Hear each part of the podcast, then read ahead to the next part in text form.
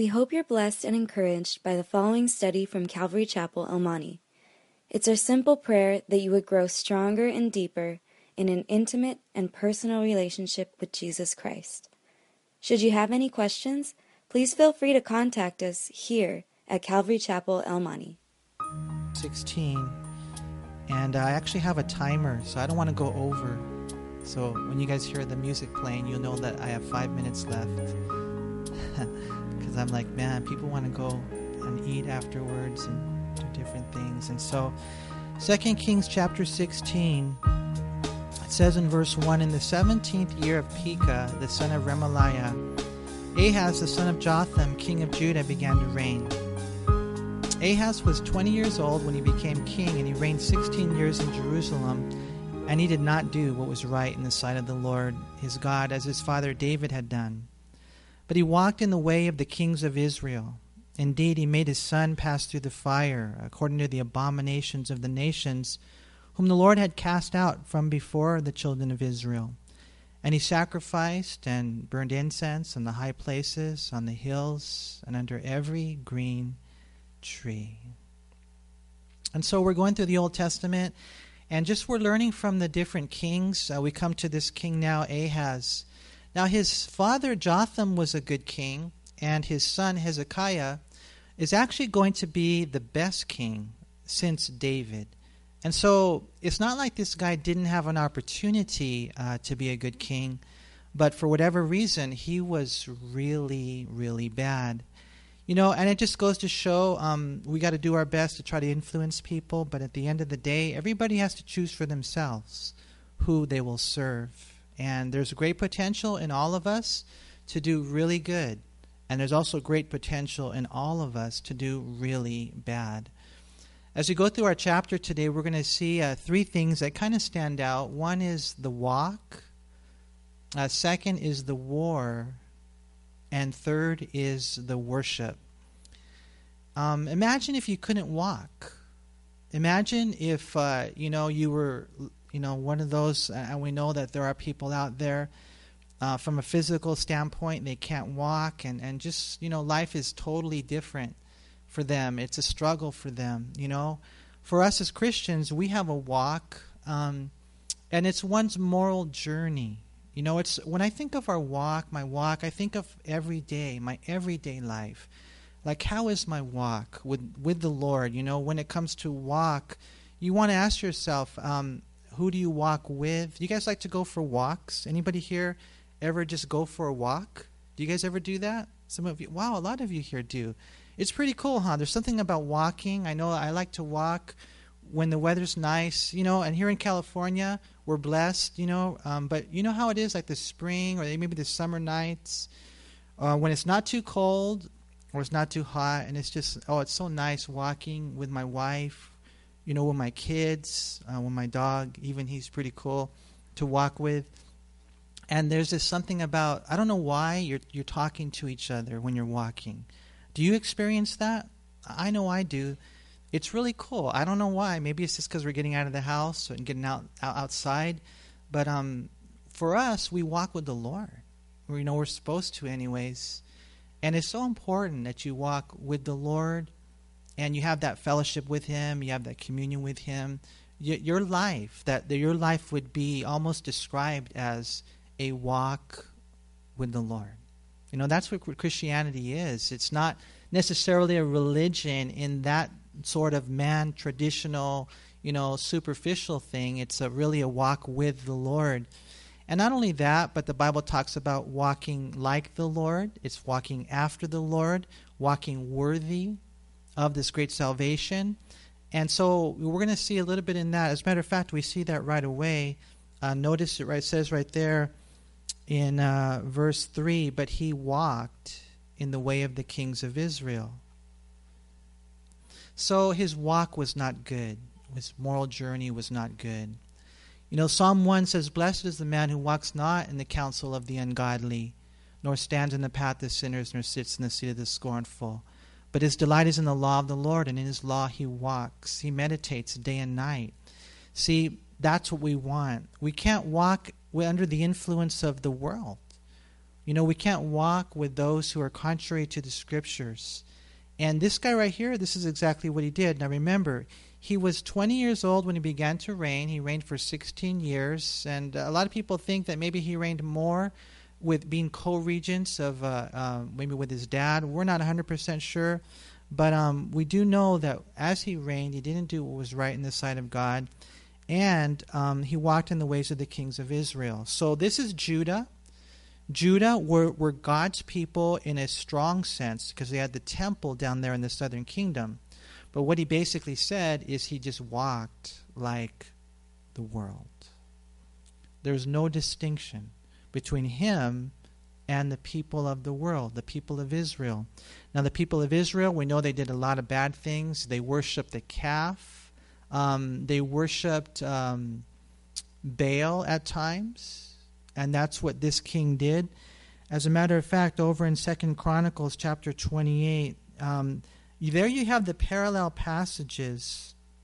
And in Second Chronicles 28, verse 2 and 3, the Bible talks about how he walked, and it said, For he walked in the ways of the kings of Israel, made molded images for the Baals. And then we see even what we see right here. Think about this. He burned incense in the valley of the son of Hinnom and burned his children in the fire, according to the abominations of the nations which the Lord had cast out before the children of Israel. And so, this guy right here, like I was mentioning to you before, we have a lot of potential for wicked he really was the epitome of that. He walked in the ways of the kings of Israel. He made his son pass through the fire according to the abominations of the nations and the Lord had cast out before the children of Israel.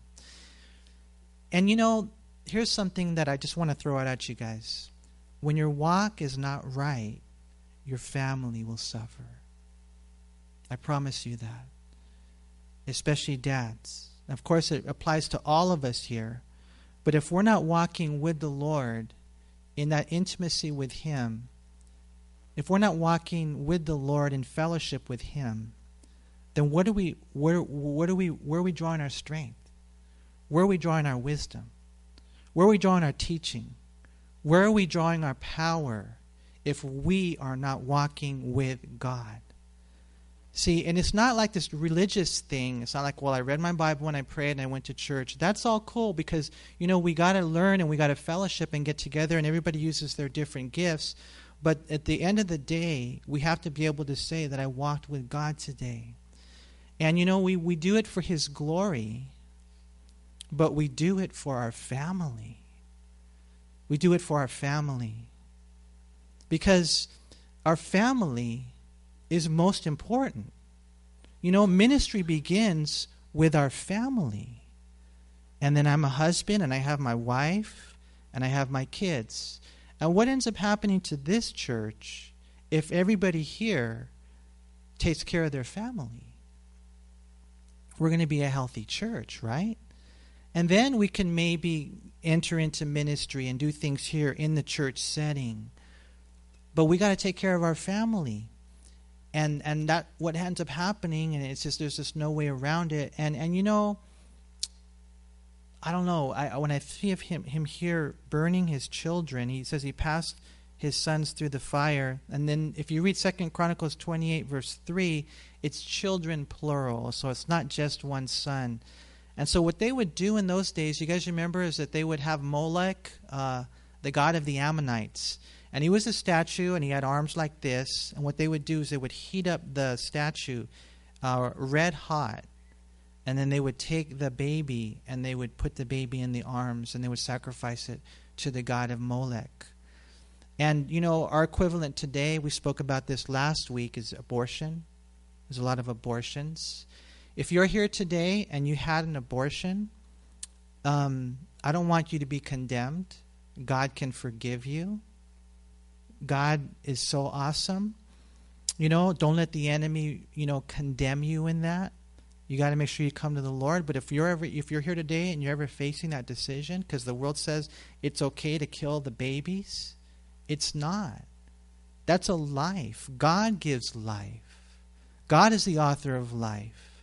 And when God conceives a child within a mother's womb, Why is it that in our world today so many are killing babies? Why? Why are you going to kill a baby? Because of convenience? Because you want to work on your career? You know, because you want whatever it is, it's not like in your comfort zone? You know, if you're ever facing that and you're tempted to, to have an abortion, um, I'm telling you this right now don't do it. You will be so happy to have that child because that child is a gift from God. That child is life. You know, but here we see what ends up happening to a society. They, you know, we, we ethics and ethics they call it the um, the sanctity of life. We don't have that here. You know, when the people get older, less useful, we tend to say, okay, well, let's go towards this euthanasia. You know, they can just die, or or when they're when they're they're young.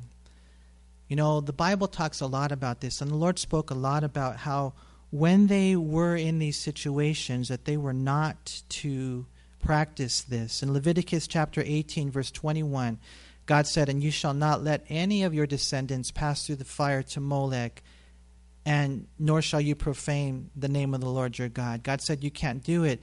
In Deuteronomy 12, 29, it says, When the Lord your God cuts off from before you the nations which you go to dispossess, and you displace them and dwell in their land, he said, Take heed to yourself that you are not ensnared to follow them after they are destroyed from before you, and that you do not inquire after their gods, saying, How did these nations serve their gods? I also will do to you likewise.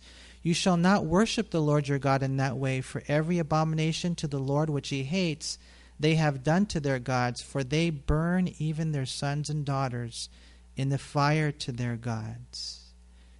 You know, and so when you read over in 2 Kings 17, 17 and 18, we're going to see that, Lord willing, if we're still here next week, that that was the last straw. That was, that was when God said, okay, enough.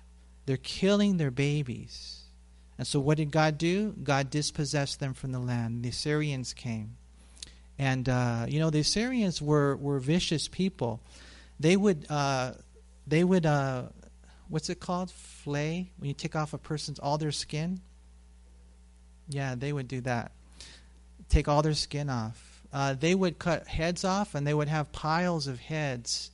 And um, as, a, as a as an intimidation towards countries that they were sieging. They would take you, and I know this sounds weird, and they would impale the leaders. You guys know what impale means, right? Stick them on a pole, boom. They were the ones that God used to judge his people because his people were doing this. You know what? Our country is going to be judged. You guys know that, right? God is going to judge our country. I mean, I pray for revival all the time. I hope and pray that things change, that there's a great revival, and that people come to Christ. But because of what we're doing, and we see the signs of the times, Romans chapter 1 says that when God lets go of a nation, they start really getting to the gay, not only rights, but aggressively uh, promoting their agenda. And it says, not only do we accept it, we applaud it. Oh, beautiful. It's beautiful the way that they're having gay marriages. Romans says that's that's the end of a society. So what's going to happen to our country? You know, he said, "I took them out of the land because of these things." And now you you're going and you're doing the same thing? The walk the walk is just crazy. It says right here in verse uh, 4 And he sacrificed and burned incense on the high places and the high hills and under every green tree. Now, Deuteronomy 12, verse 2 tells us that God commanded his people to destroy these pagan places. You shall utterly destroy all the places where the nations which you shall dispossess serve their gods on the high mountains and the high hills and under every a green tree. You know, but this is what Ahaz did. And uh, I, I mentioned to you earlier that when our walk is not right, our family will suffer. And when our walk is not right, our ministry will suffer. And everybody here has a ministry. You know, some of you here, you serve in the church. Some of you here, you serve at other places. Um, for the king, obviously, God had his ministry, you know, for this country um, of Judah, and he ruined it. He ruined it and we'll ruin the ministry. You know, thank God for His grace. But, you know, if we do something like this, then all the beautiful things that God wanted for our family and the ministry, you know, it, it's going to suffer. And so, you know, I want to encourage you guys to walk with God, to to don't let it just be a routine. Um, you know, I had a, a, hard day today. I had a hard week this week, and um, you know, I was telling my my friends. I said I can't really put my finger on it. I just feel oppressed. I feel like um, like something's just taking away my joy or taking away my peace. And when you feel that way, or when you go through things like that, you know, it might it might get to you. I was doing my best though, just not to sin. I was just kept thinking that in my heart, my mind. Just don't sin, don't sin, don't get mad at your wife. You know, because a lot of times we're we're whatever we're feeling a certain way, and we take it on our families, or don't get mad on your kids, or whatever. Don't sin, don't sin. And then the Lord just kind of brought me through it, you know, because we walk by faith and not by feelings. You know, we walk by convictions and not emotions. But it's hard sometimes, huh? I don't know how it is for you guys maybe it's easier for you. I don't know. But yeah, it's hard. But just I want to encourage you, keep praying and keep you know in the Word in a real, real, real way. Uh, keep coming to church with an open heart, and uh, and let your walk be healthy. Let your walk with God be real, because there's a war.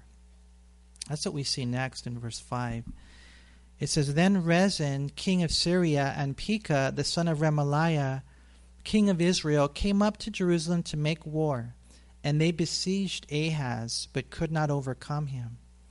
At that time, Rezin, king of Syria, captured Elath for Syria and drove the men of Judah from Elath. And then the Edomites went to Elath and dwell there to this day. And so Ahaz sent messengers to Tiglath-Pileser, king of Assyria, saying, I am your servant and your son. Come up and save me from the hand of the king of Syria and from the hand of the king of Israel, who rise up against me. And Ahaz took the silver and gold that was found in the house of the Lord and in the treasuries of the king's house, and sent it as a present to the king of Assyria. So the king of Assyria heeded him, for the king of Assyria went up against Damascus and took it, carried its people captive to Kir, and killed Rezin. And so our life is seriously, it's a walk. And our life is seriously a war. Now, our walk is really, really, you know, every day.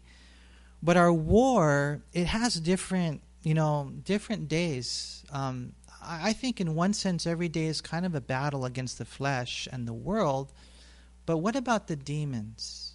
Is that is that every day the same? Probably not. You know, the devil came to Jesus in Matthew chapter 4. And so Jesus kept quoting scriptures to him, and then the devil left him. And in Ephesians 6, it says there are some days that are darker than others. They call it the evil day. And so, you know, like for your life, you know, what is it that what what kind of war are you in? Like, what kind of lie is Lucifer telling you? What kind of strategy is Satan using on you? And maybe we don't know all the details, but we got to know that we're in a war. and We wrestle not against flesh and blood, the Bible says, but against principalities and powers, against spiritual hosts of wickedness in the heavenly places. You know, we wrestle against them, and so Ephesians 6 10 through 20 tells us to wear armor, right? And so the Bible says that the weapons of our warfare in 2 Corinthians 10 are not carnal, but they're mighty in God for pulling down strongholds. And so when we're in this war, we have to fight this fight with the weapons that God gives to us. Otherwise, you're you're going to be consumed. You will be devastated by the devil unless you walk, unless you war according to the spiritual weapons that God gives you. You know, and you're like, "Well, I'm I'm doing okay." Are you? Are you sure you're doing okay? Well, yeah, I'm I'm still saved. Well, that's cool. Yeah, it's true. I would imagine that the devil's ultimate desire is to to steal you from God. But are you on fire for the Lord? Are you passionate for God? Are you right with God? You know, he'll he'll it's it's a it's a like a sometimes it'll be like It'll happen in increments to where eventually he might want to just put you on the shelf, get you there so that you're not effective anymore, get you distracted. Next thing you know, you're consumed with whatever issue that he wants you to be consumed with, or maybe it's even a person or a group of people. You know, just as long as he can get your eyes off the Lord and put your eyes on whatever it is that you've been focusing on you know, and I don't know. You know, I don't know what the strategy of Satan is in your life, but I do believe that we're in a war. Now, here we see the king of uh, Syria and the king of Israel. They came to make war against Jerusalem. They besieged Ahaz, it says there in verse 5. Um, but by God's grace, they couldn't overcome him. Now, um, history tells us that what happened was they wanted Judah to align themselves, to ally themselves against Assyria. So, what they were doing, uh, King uh, Ahaz didn't want to do that. He didn't want to align himself with these other two countries. So, what they were going to do is they were going to come into Judah and they were going to get rid of this king and they were going to set up a puppet king for them so that they can strengthen themselves against Assyria, which was, which was gathering strength as a country. But uh, Judah didn't do it they surrounded Jerusalem, couldn't penetrate. They did capture the city of Elath. We read that in verse 6. And, uh, and that was something that they had just gotten in chapter 14. So they're there in the middle of this whole thing. And when you're there in the middle of the, of the war that you're in,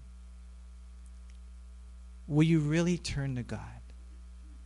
That's my question for you when you're there, in whatever situation you're in, will you really turn to God?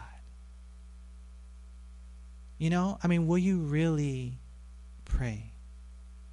Will you really fast? Will you open your Bible and just say, God, speak to me? Will you really seek the Lord? You see, that's what the Lord was trying to get Ahaz to do. God was trying to get Ahaz to that place where they would really seek him.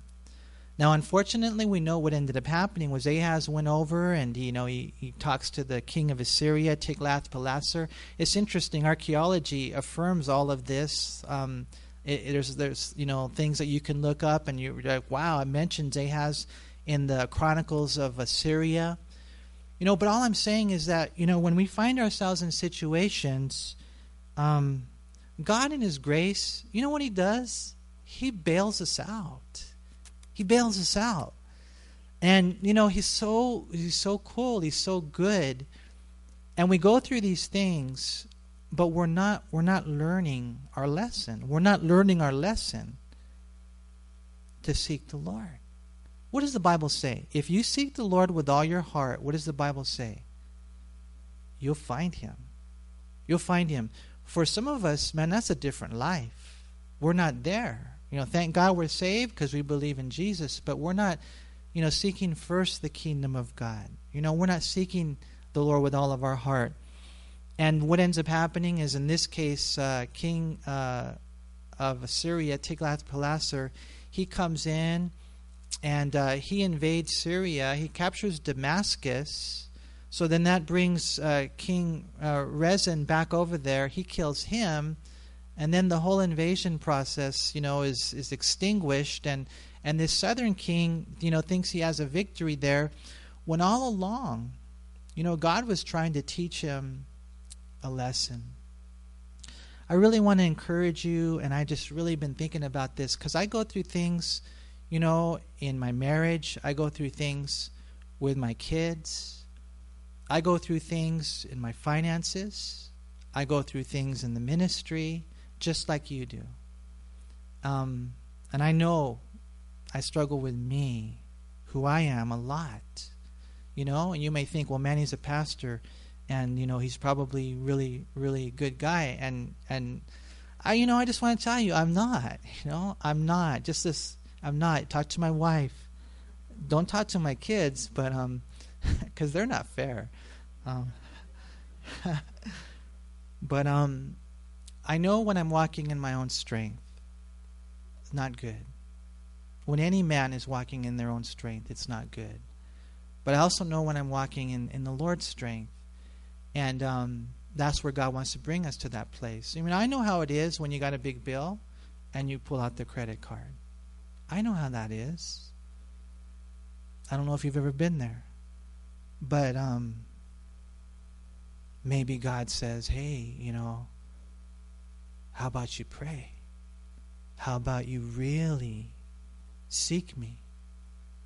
But I learned, Lord, I learned all you got to do is hire the, the king of Assyria, Tiglath-Pileser, and he'll take care of business and things will get done and I can go on in my merry way. And God says, yeah, in, one sense, maybe you think you got through it, but you didn't really get through it. Because everything that you're going through in life, I'm allowing because I want you to seek me. And that's why when we're in the war that we're in, and I don't know how the enemy is going to try to surround you or bring you down, when we're in the war that we're in, God right here, He wants us to seek Him. You want to know how I know that? Because later on, uh, Ahaz is going to try to uh, hire these guys again, and they won't help him. And then after him, do you guys remember the story of Hezekiah? Hezekiah, the Assyrians came, the same Assyrians, and they surrounded they surrounded Jerusalem. Do you guys remember? How you remember how many Assyrians surrounded Jerusalem? 185,000 Assyrians.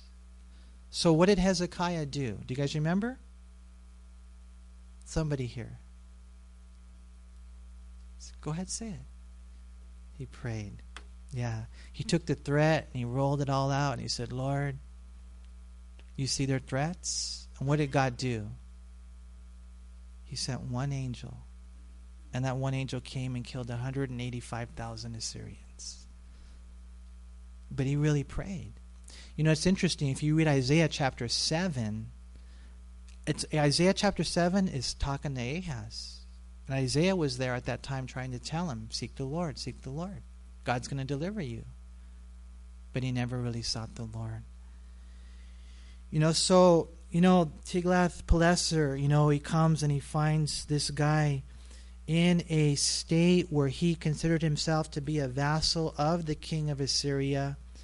And uh, and that's crazy because you know that's what ends up happening. We become slaves to you know, to, to sin, to that that we think is really helping us. You know, we're in this walk. God wants us to walk with Him. God wants us to walk straight. He wants us to walk worthy. He wants us to walk in the light. I want to encourage you guys to just really be cognizant, be sensitive to the Holy Spirit regarding your walk. I also want to encourage you um, to know the war that you're in. As a matter of fact, I wanted to see if you could turn to Ephesians chapter 6 real quick.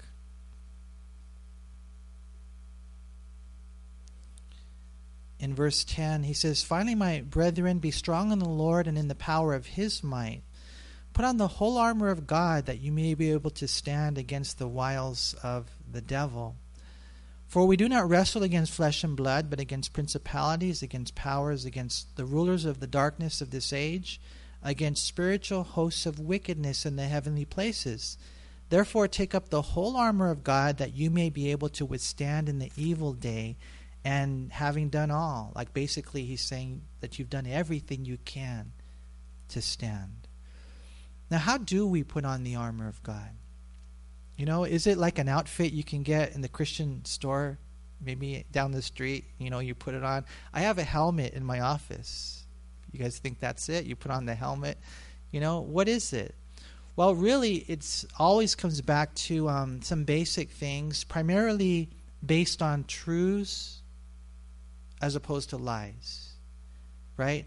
And look what he mentions right here. He says in verse 13, Therefore take up the whole armor of God. Verse 14, Stand therefore, having girded your waist with truth, having put on the breastplate of righteousness, and having shod your feet or shoed your feet with the preparation of the gospel of peace. You know, I mean, I don't know if it's something. I know some people will what they'll do when they wake up in the morning. Um, have you guys ever heard of this phrase in the Christian world? Uh, "Dressed to kill." I'm gonna, I'm gonna, I'm gonna get dressed to kill, right? But in this case, I'm gonna kill the devil, man. I'm gonna kill the enemies, right? And they get dressed and they go through it. I would say it might even be good to memorize this section of scripture right here. But but really, I think they're just things that you know. You gird your waist with truth, and so you know your source of of truth is the Word of God. You know, and there's so much to this as far as your center of gravity right there, and that that's you know your your center of gravity. Uh, you put on the breastplate of righteousness, and of course we know that that's the righteousness of Christ, right? That protects your heart. You know, none of us here are good enough on our own, but we have the righteousness of Christ, and we're ready to not only share the gospel, but hold hold our position in the gospel. You know, I know the good news is that I'm saved by faith. I'm saved by grace alone, through faith alone, in Christ alone. You know, and that's why it's good to share the gospel and to hear it all the time. Christians can never, it never gets old because you're always reminded how you're saved, man. One day you're going to go to heaven. You know, it may be sooner than you realize, right? Are you guys ready to die? We're all ready to die, right? And because, well, hopefully you guys are if you've given your life to Christ, right? But you, you're there. You've got your, your cleats on. You're, you're, you've got your firm ground. Um, it says right there, above all, taking the shield of faith with which we will be able to quench all the fiery darts of the wicked one. And we know the fiery darts are the lies of the enemy. The enemy is constantly lying to us, and um, he can't read our minds, but he can put thoughts in our minds. And so, whenever you get a thought, you want to bring it into captivity, you want to test it according to the scriptures, right? But with the shield of faith, we can quench all those fiery darts of the wicked one. And the helmet of salvation is the assurance of salvation. I know I'm saved. Not because I'm a good person, not because I help old ladies across the street, not because I went to church X amount of times. I know I'm saved. I know I'm saved because of what Jesus has done. Right? And then the sword of the Spirit, the Word of God, and then it says right there, praying always. So, you know, you go through this, and the Bible is explicit. It's explicit in what we're to do as the enemy comes against us you find yourself in, in, in, in life. You guys know that there's no such thing as a secular part of my life and a spiritual part of my life. You guys know that? You guys know that it's all spiritual. So no matter what you're going through, take it to the Lord. Ask the Lord for help. Ask the Lord for wisdom, you know. You know, with our kids, God, what do I do? What do we do? I mean, I can do so much, but Lord, you got to take over. You know, and, and He does. My prayer, and I know there's so much more to this, you guys, but, you know, my prayer is that you would have a healthy walk with God.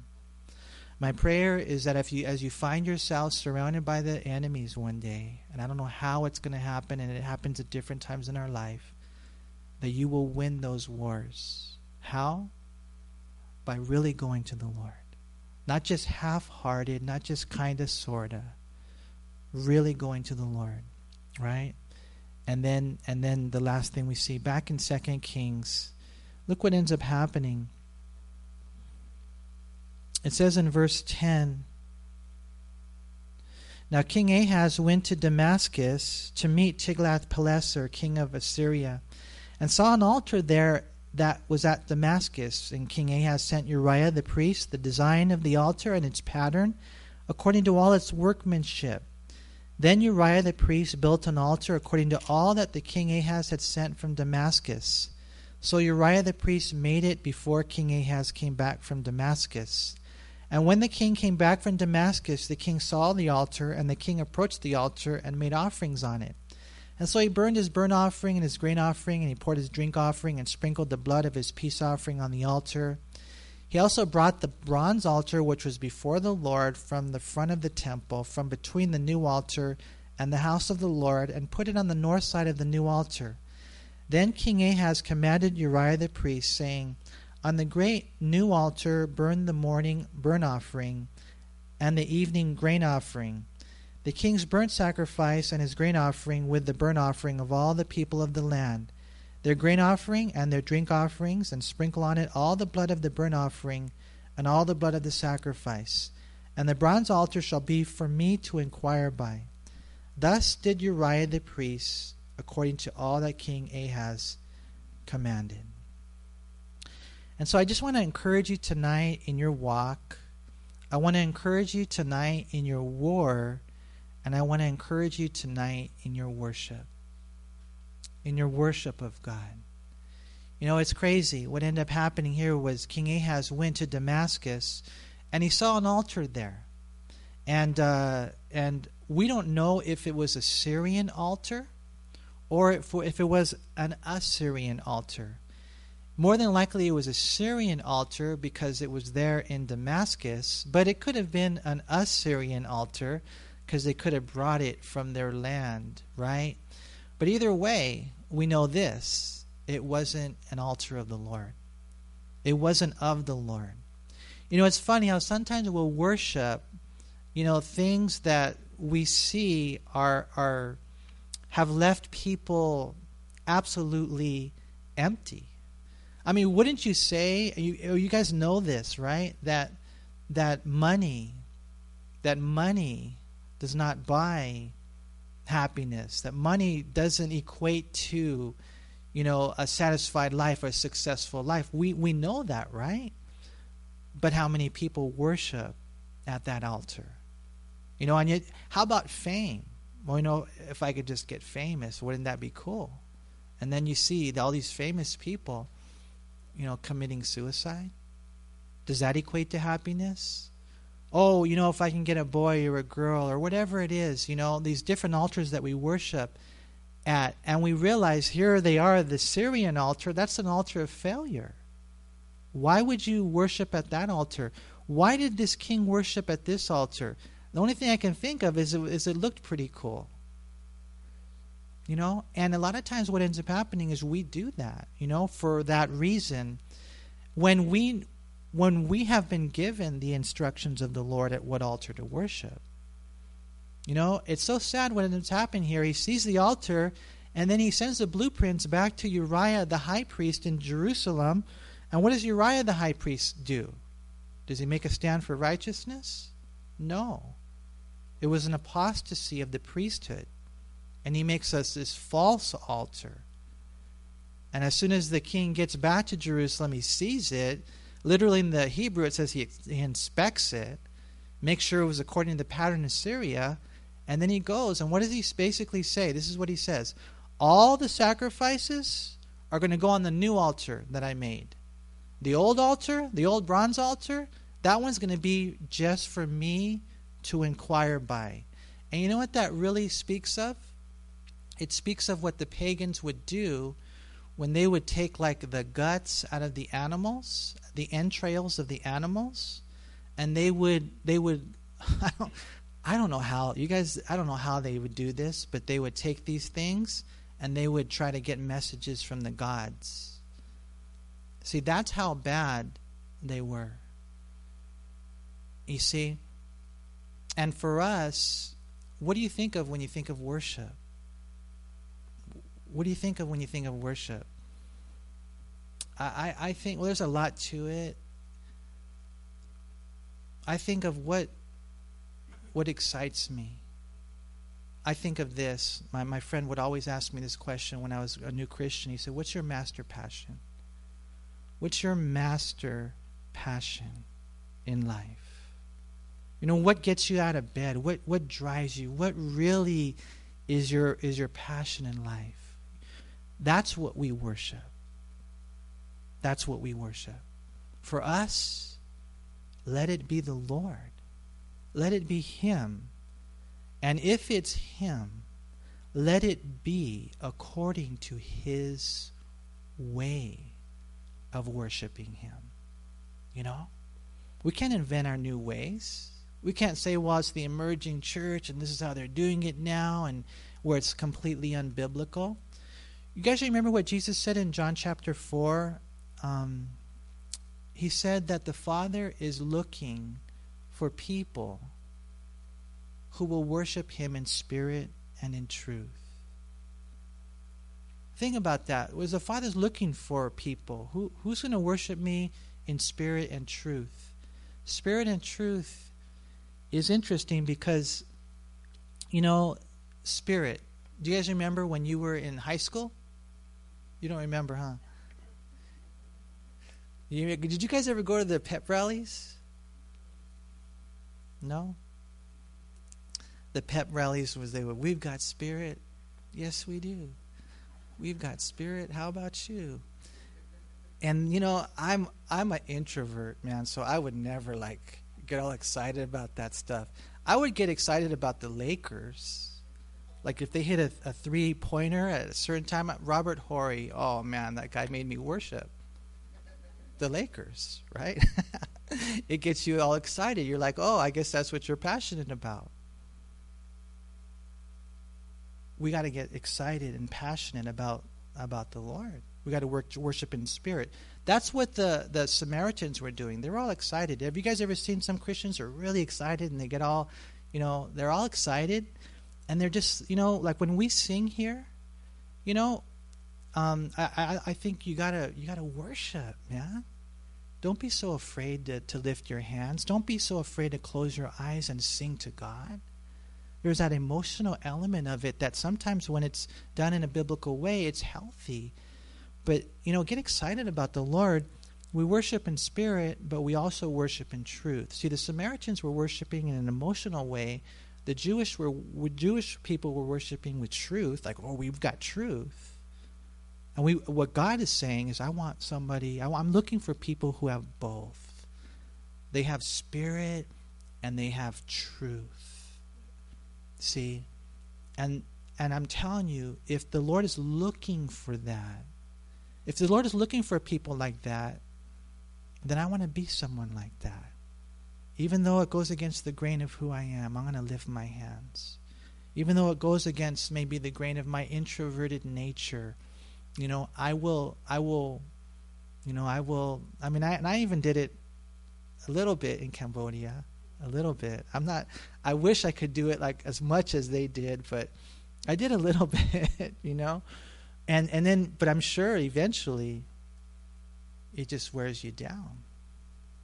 See, we don't want to worship at these other altars that the world is going to throw our way and alternatives, and it's not truth, and it's just all dry. God is saying, worship at my altar.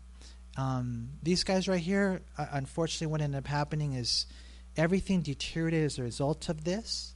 And verse uh, 17, King Ahaz cut off the panels of the carts, removed the lavers from them, and he took down the sea from the bronze oxen that were under it and put it on pavement of stones.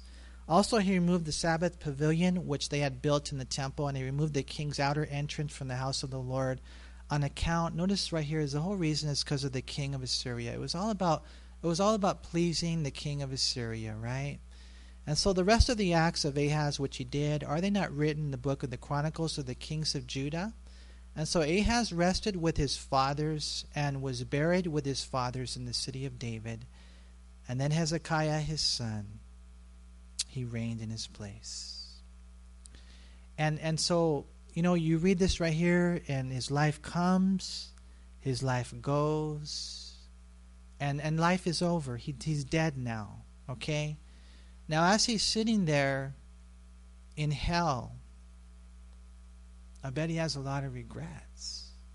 You know, my dad, Jotham, he was a believer in the Lord. And my son, Hezekiah, he, he was a believer in the Lord. I chose not to. And now he died. They even they didn't even bury him with the kings. They, there was enough people there in the land to know that he was off, right? And so, man, I want to just pray that today, you guys, as we, if you're here and you're a Christian, that you would just allow the Lord to impact your walk. Let it be personal.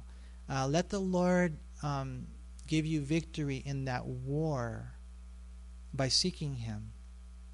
And let your worship be be true. Let it be of the Lord. Let it be biblical. Let it be in spirit and truth if you're a Christian. And if you're not a Christian here today, then I pray uh, you would not live the life that Ahaz lived and died.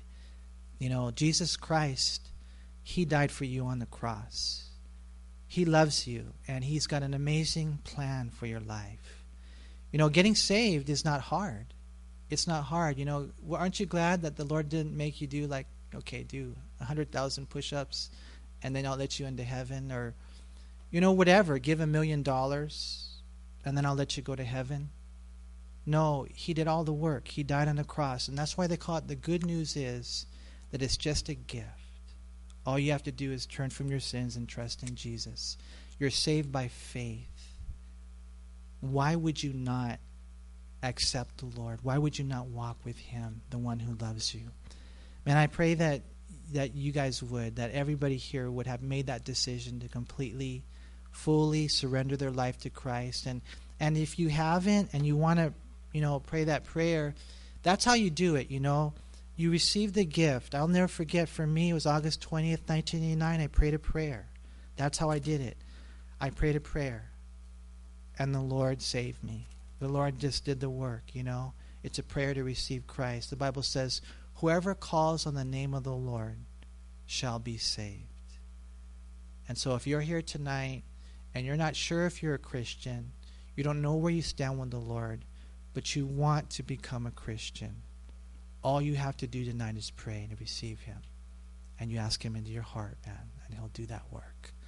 So let's pray. Lord, we thank you so much for allowing us to study your word together. And Lord, I do pray for uh, us, Lord, as a church, for our walk, for our war, Lord, for our worship. Lord, that you would do a work by your Holy Spirit, Lord, and that you would take, um, Lord, just anything, something today, and just in in your way, Lord, the way that you're able to. Um, Lord, plant it in our hearts so that we wouldn't sin against you, so that we'd bring you glory, so that we'd be transformed. And Lord, I pray if there's anyone here today who doesn't know you, that tonight would be the night of salvation, Lord.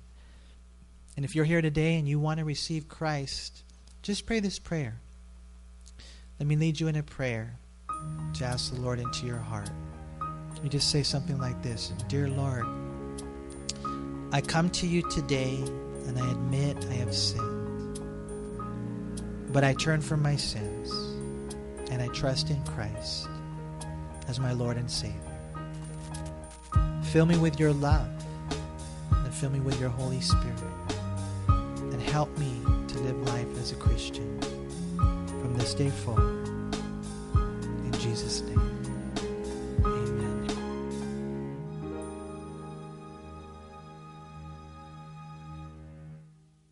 We hope you were encouraged by this study. If you have any questions, please call us at Calvary Chapel El Monte at air code 626 454 3414. Remember that Jesus loves you.